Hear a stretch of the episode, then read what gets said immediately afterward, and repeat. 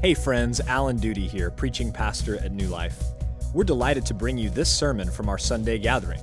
For more information or to support our ministry, visit us online at newlifecs.net. Thank you and enjoy the following message.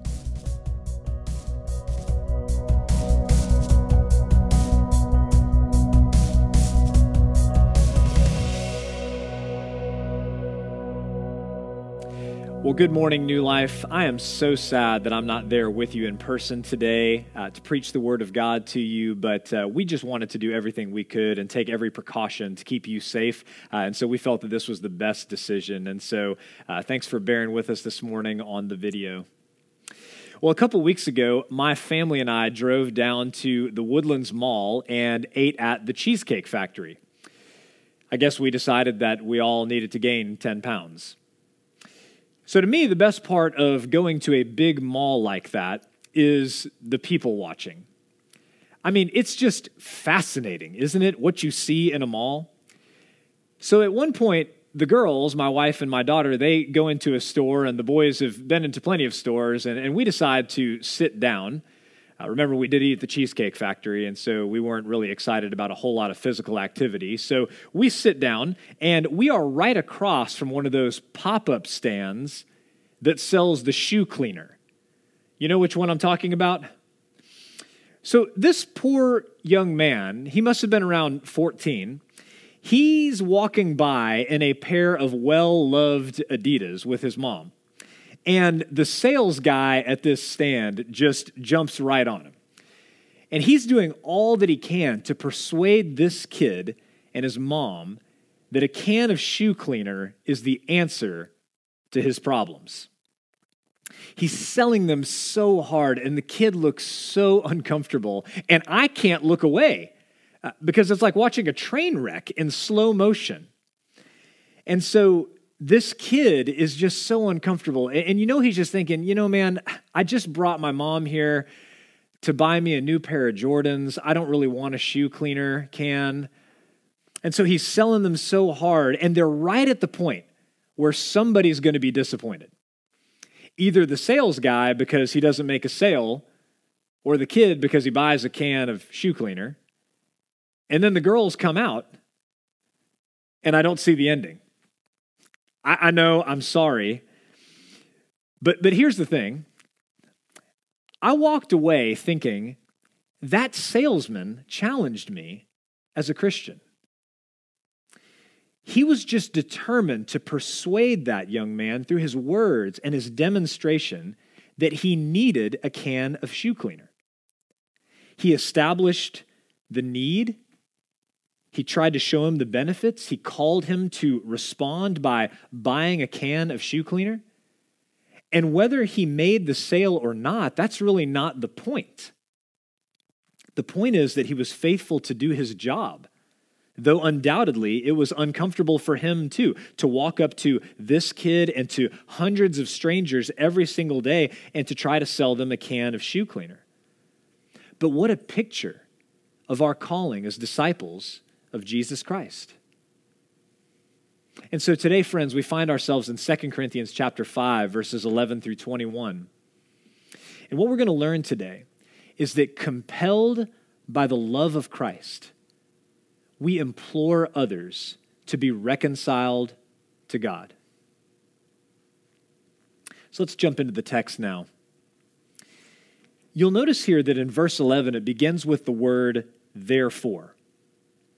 And what that means is that Paul is drawing a conclusion from the previous section. So the question is, how does that previous section end?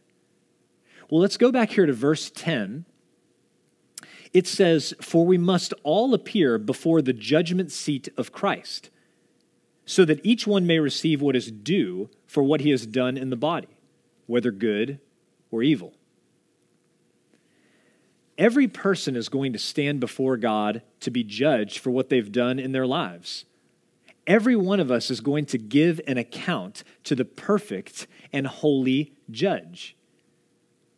So now Paul picks up in verse 11 and he says this Therefore, knowing the fear of the Lord, we persuade others. The fear of the Lord comes from the knowledge that we will give an account to God and be judged by Him without partiality or bias or favoritism of any kind. And the fear of the Lord leads us to persuade others, to attempt to convince them to believe as we do, and then to act in accordance with those beliefs. See, the word persuade is very important because it's just not possible to coerce someone into becoming a Christian. You may be able to get somebody to change their behavior through coercion, but you can't change their hearts. You can't change their minds. And how do we persuade?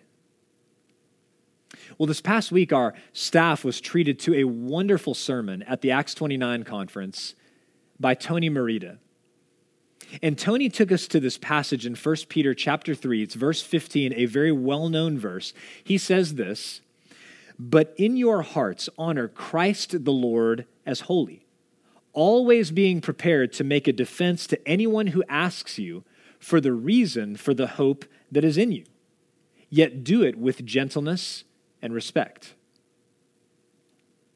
Now, Tony's excellent point in the sermon was that answering scientific or philosophical or moral or theological objections to the Christian faith, what we would call apologetics, he said all of that is very important. But this verse in 1 Peter 3:15, what it's talking about is giving a defense for the hope that is in us. Non-Christians may reject our scientific or theological or moral convictions. They may just not receive those things, but they cannot deny the hope that we have in Christ or the fruit of the Holy Spirit in our lives. My fellow believers, ask yourself this question Is my life a persuasive apologetic for Christ? Consider the way that you live how you approach each day, what others see and hear from you, would they conclude that you have a supernatural hope in Jesus Christ and his victory over sin and death and his imminent return when he's going to make all things new? Is your life a persuasive apologetic for Christ? So Paul and his companions sought to persuade others because they knew the fear of the Lord. And that fear of the Lord, that reverence for the holy God of the universe, is what led them to lead lives of holiness and integrity as they ministered. See, that's what Paul is saying in verses 11 through 13. He's returning to the theme of chapters 3 and 4, where he defended his ministry against the claims of the Jewish false teachers who were trying to get the Corinthians to return to the old covenant law. So he's saying, look, God knows exactly what we are. He knows not only what we're saying and doing on the outside, but also what's inside of us. He knows our thoughts and our attitudes and our motives and our aims. He knows everything. And so Paul says in these verses that he hopes that what they are is known to the Corinthians' consciences.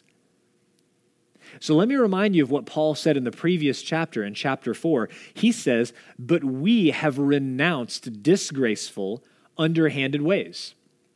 We refuse to practice cunning or to tamper with the word of God.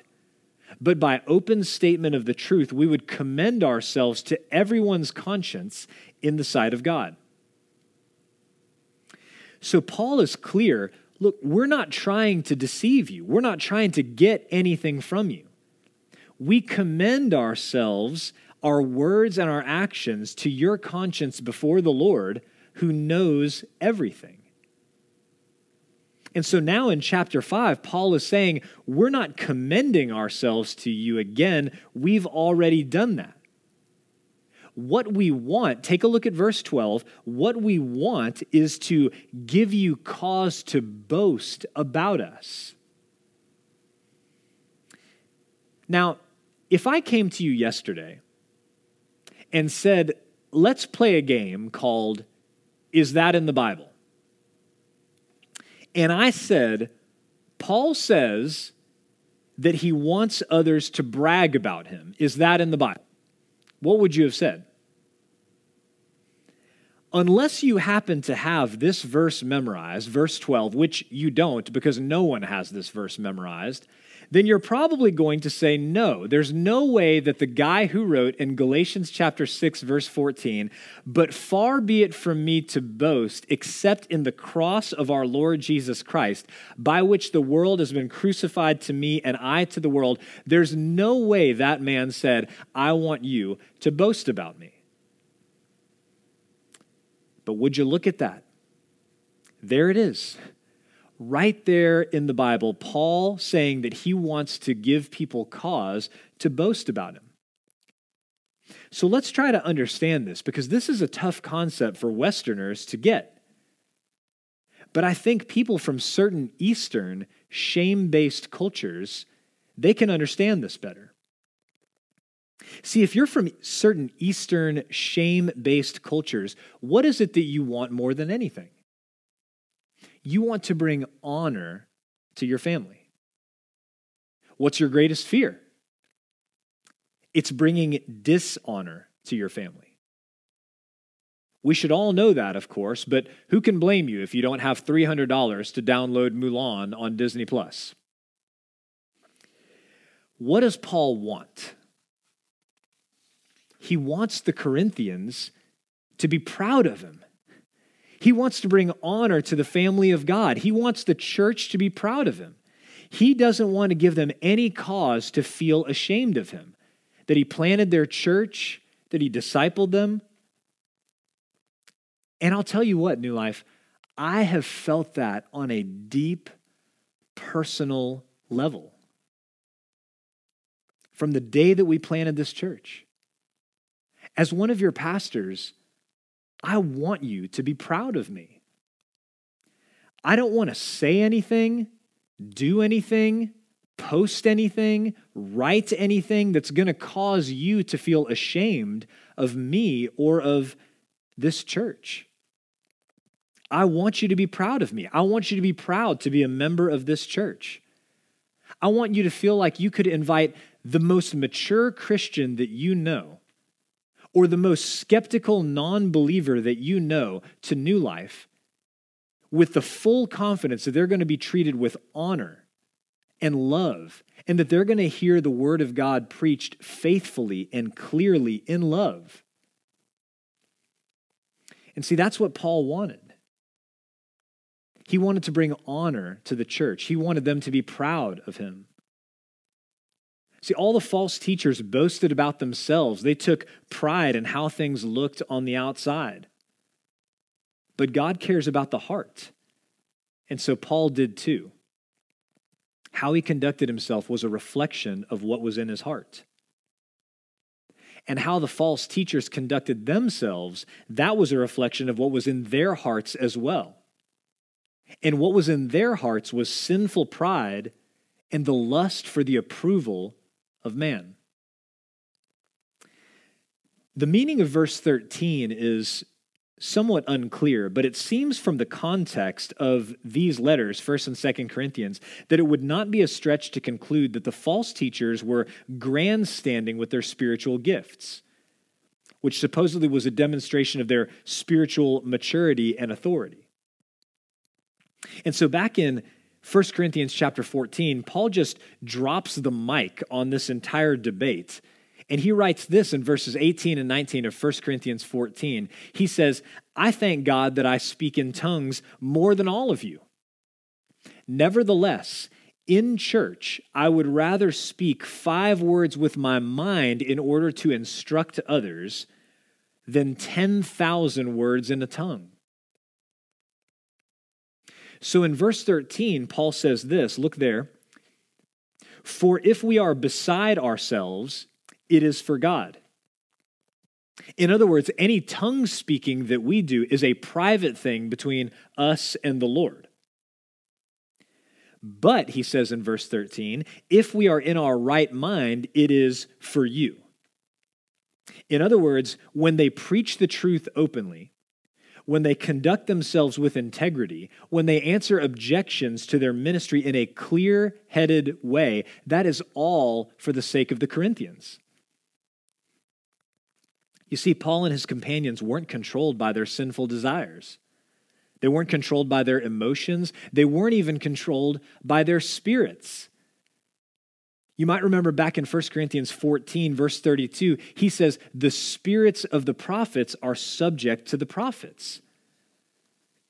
So nobody can say after doing some nonsensical thing, I don't know, man, the spirit just took over.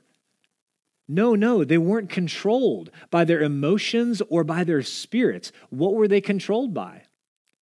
Look at verse 14. For the love of Christ controls us. The love of Christ was the animating and driving force of their lives. His love is what controlled them. And why is that? Look again at verse 14. Because we have concluded this, that one has died for all, therefore all have died. And he died for all, that those who live might no longer live for themselves, but for him who for their sake died and was raised. This is it, guys. These verses here are the essence of the Christian life.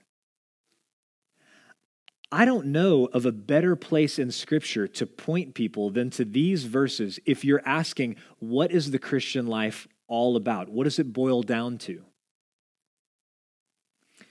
I've met many people over the years who will sit there and tell me that they are Christians because they believe in God or because they believe in Jesus. But you know what? The demons believe in God.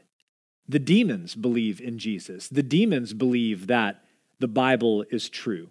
The demons believe all of that. See, it boils down to this Does the love of Christ control you? Are you living for yourself? Or are you living for Christ, who died and was raised? Friends, there are not two types of Christians. Less serious Christians who believe in God but live for themselves, and more serious Christians who believe in God and live for Him. There is only one type of Christian one who is controlled by the love of Christ and who no longer lives for himself, but who lives for Jesus Christ, who died and was raised. And so some of us need to soberly evaluate our lives and ask, what is really controlling me? What am I really living for? Some of us need to have hard conversations with roommates, with family members, with friends who are convinced that they're fine because they say they believe in God. But they're living for themselves, they're not living for Him. See, these verses are the essence of the Christian life. So we all need to ask God for grace to be able to be controlled by His love and we also need grace to have our eyes opened if we are, in fact, living for ourselves. Because if that's the case, we're in danger of hearing from Jesus on the day of judgment Depart from me.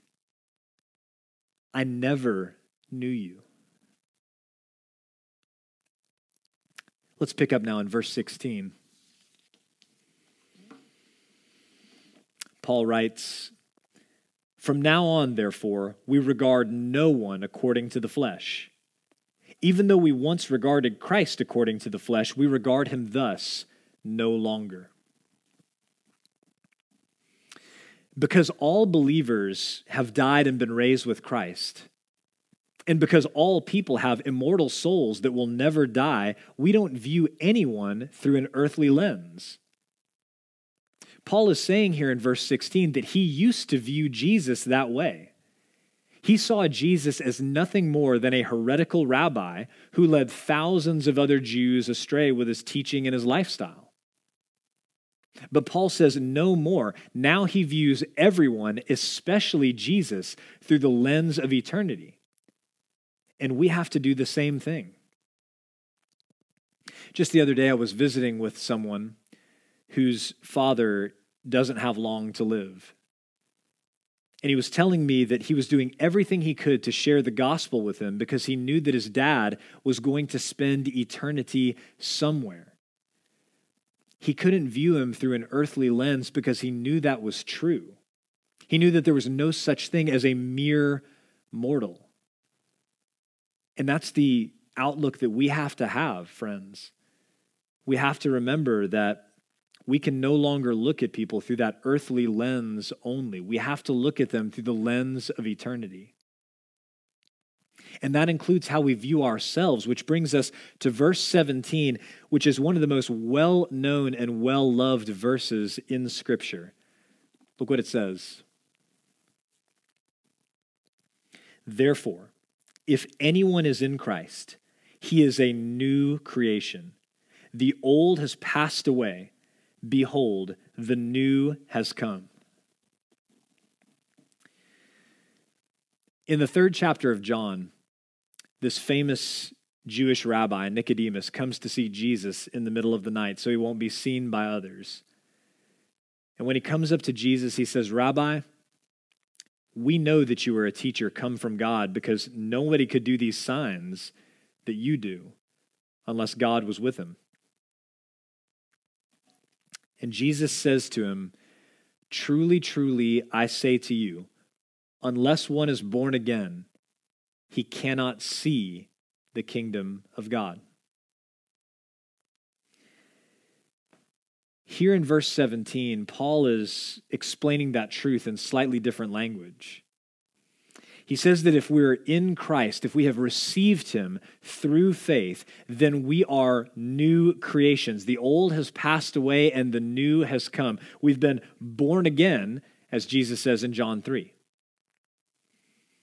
And many of us are familiar with God's promise in Ezekiel chapter 36. He says, I'm going to give you a new heart. I'm going to put a new spirit within you. I'm going to remove your heart of stone. I'm going to replace it with a heart of flesh. I will put my spirit in you and cause you to walk in my statutes and obey my rules.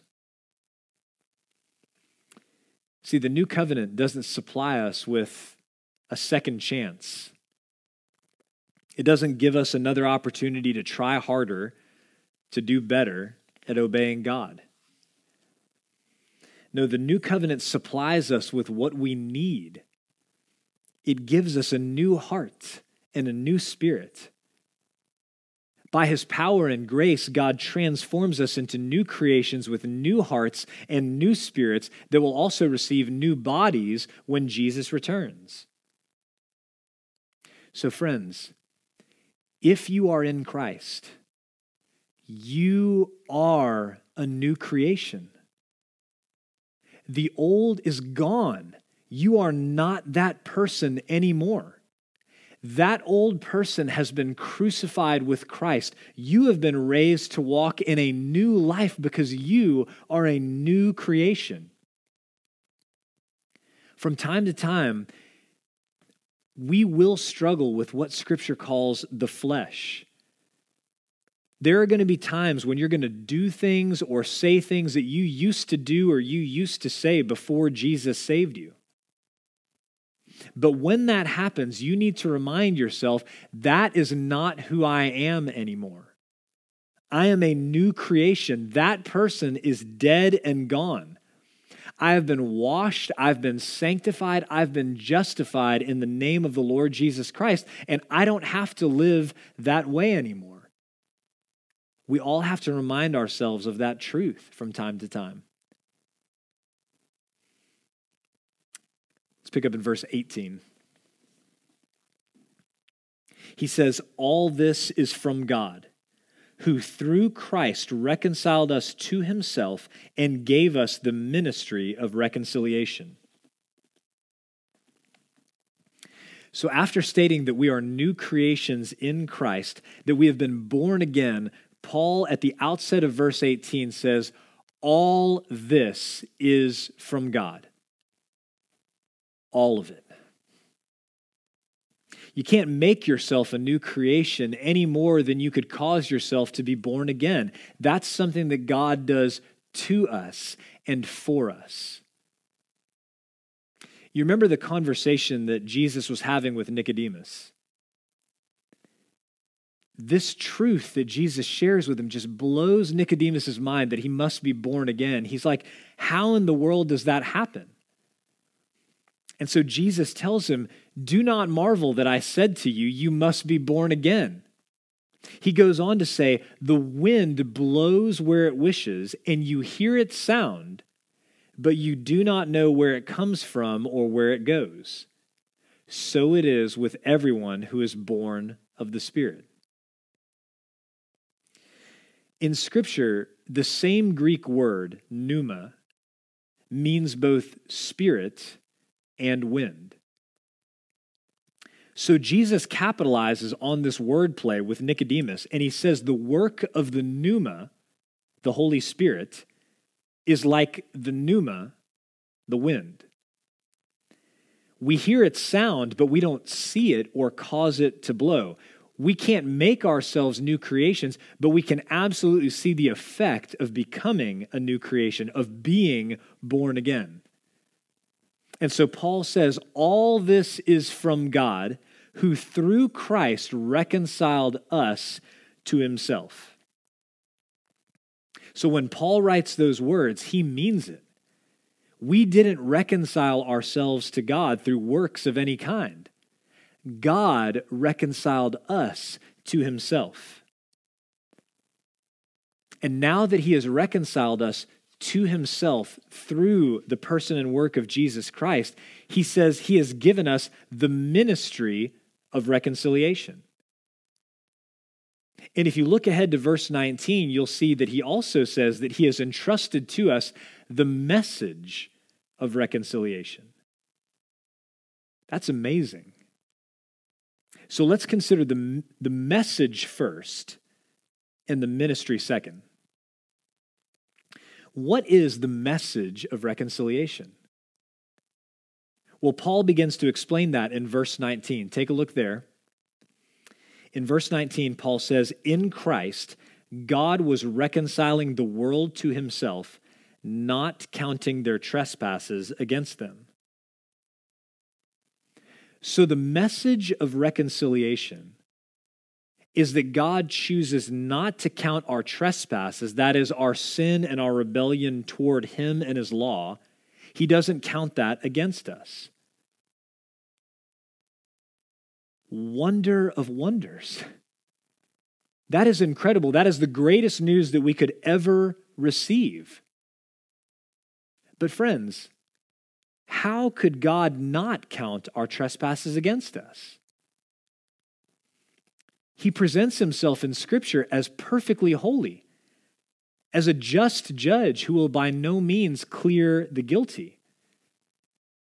But we are guilty, aren't we? Adam's guilt and his sinful nature was passed down to us, and as a result, we have rebelled against God by breaking his holy law time and time again.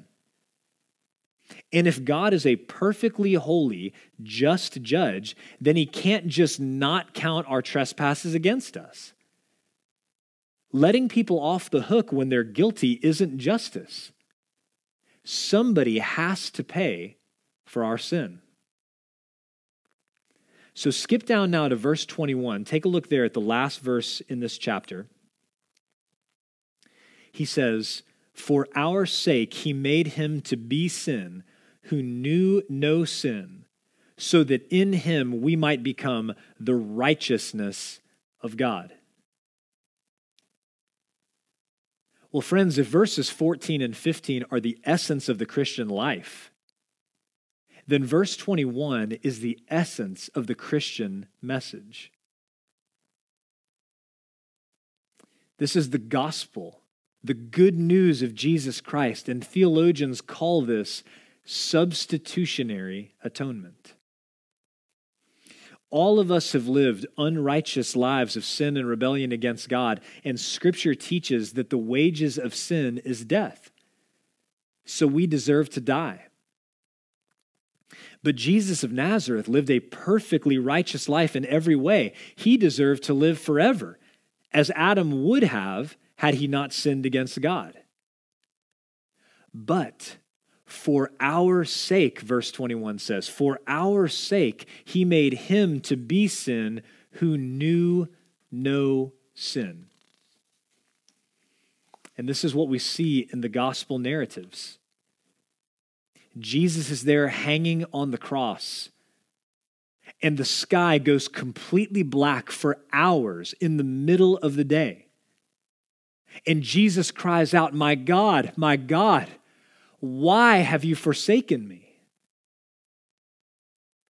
It's because God made Jesus, who knew no sin, to be sin for us. Though he had kept God's law perfectly, he bore the curse of the law for us. He stood in our place. He was our substitute. He atoned for our sins. As the prophet Isaiah foretold, the Lord laid on him the iniquity of us all, and his soul made an offering for guilt. And so, through faith in Jesus' substitutionary death and resurrection from the dead, his righteousness is credited to us. We are justified or declared righteous in God's sight. Christ takes our sin and gives us his righteousness. Friends, the message of reconciliation isn't simply that God doesn't count our trespasses against us, as though he's not actually that holy and therefore our sin isn't really that big of a deal. The good news is that God is holier than we could ever understand, but that he is also gracious and merciful and so, out of love, he punished his own perfect son in our place that we might become the righteousness of God. So, God has entrusted us with the message of reconciliation, but he's also given us the ministry of reconciliation. What does that mean? Take a look at verse 20. He says, Therefore, we are ambassadors for Christ, God making his appeal through us. We implore you on behalf of Christ, be reconciled to God. Well, what's an ambassador? An ambassador is a person who represents or speaks on behalf of a king or a government. And amazingly, that's what God calls us. He calls us his ambassadors through whom he is making his appeal for reconciliation. So we've been sent out by our Lord the King as his ambassadors, and our task is to appeal to others, to implore them to be reconciled to God by sharing the message of reconciliation. Our job is to communicate the king's message, his entire message, without adding to it or subtracting from it or altering it in any way. Because a faithful ambassador faithfully delivers the king's message.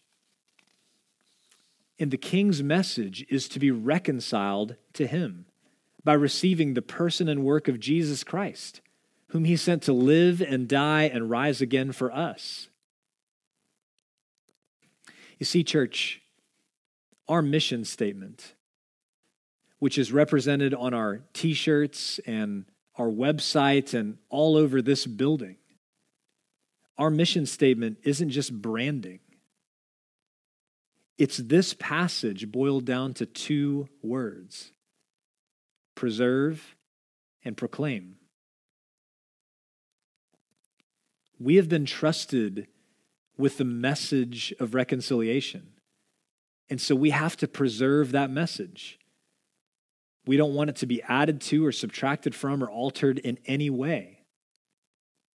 But we've also been entrusted with the ministry of reconciliation. And so, after preserving that message, our calling, our job is to persuade others, is to proclaim that message and urge them and implore them to be reconciled to God.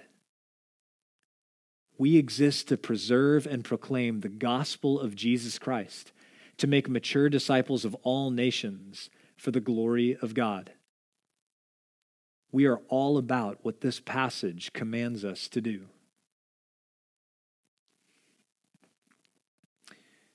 Friends, some of you are not followers of Jesus Christ, and you don't claim to be. Others of you do claim to follow Jesus Christ. But our passage today has raised some questions in your mind. And my challenge to you this morning, especially to those of you who may be wondering whether you really have been reconciled to God, is to carefully and soberly assess your life. Don't go on thinking that you will be fine because somebody pacified your conscience by telling you that you will be fine in eternity. Don't go on thinking that you're definitely a Christian because you've always said that you are one. Evaluate your life in light of God's word. Are you controlled by the love of Christ? Are you living for yourself or are you living for Jesus Christ, who died and was raised for you?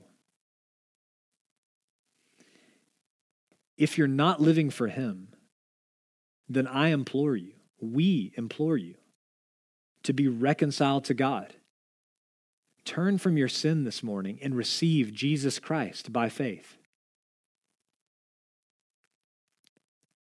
And for those of us who are already following Christ, we are his ambassadors. We may be faithful or we may be unfaithful, but that is who we are. And so we need to ask ourselves this morning Am I taking seriously the message and the ministry of reconciliation that God has entrusted me with? Am I seeking to persuade others by my words and my actions, by my lifestyle, that Jesus Christ is Lord? Church, Jesus promised that he would return soon to judge the living and the dead. So, compelled by the love of Christ, we must implore everyone to be reconciled to God. Would you pray with me?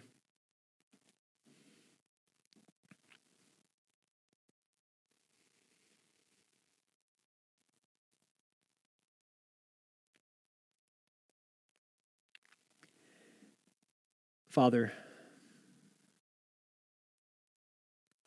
you have entrusted us with such a serious calling.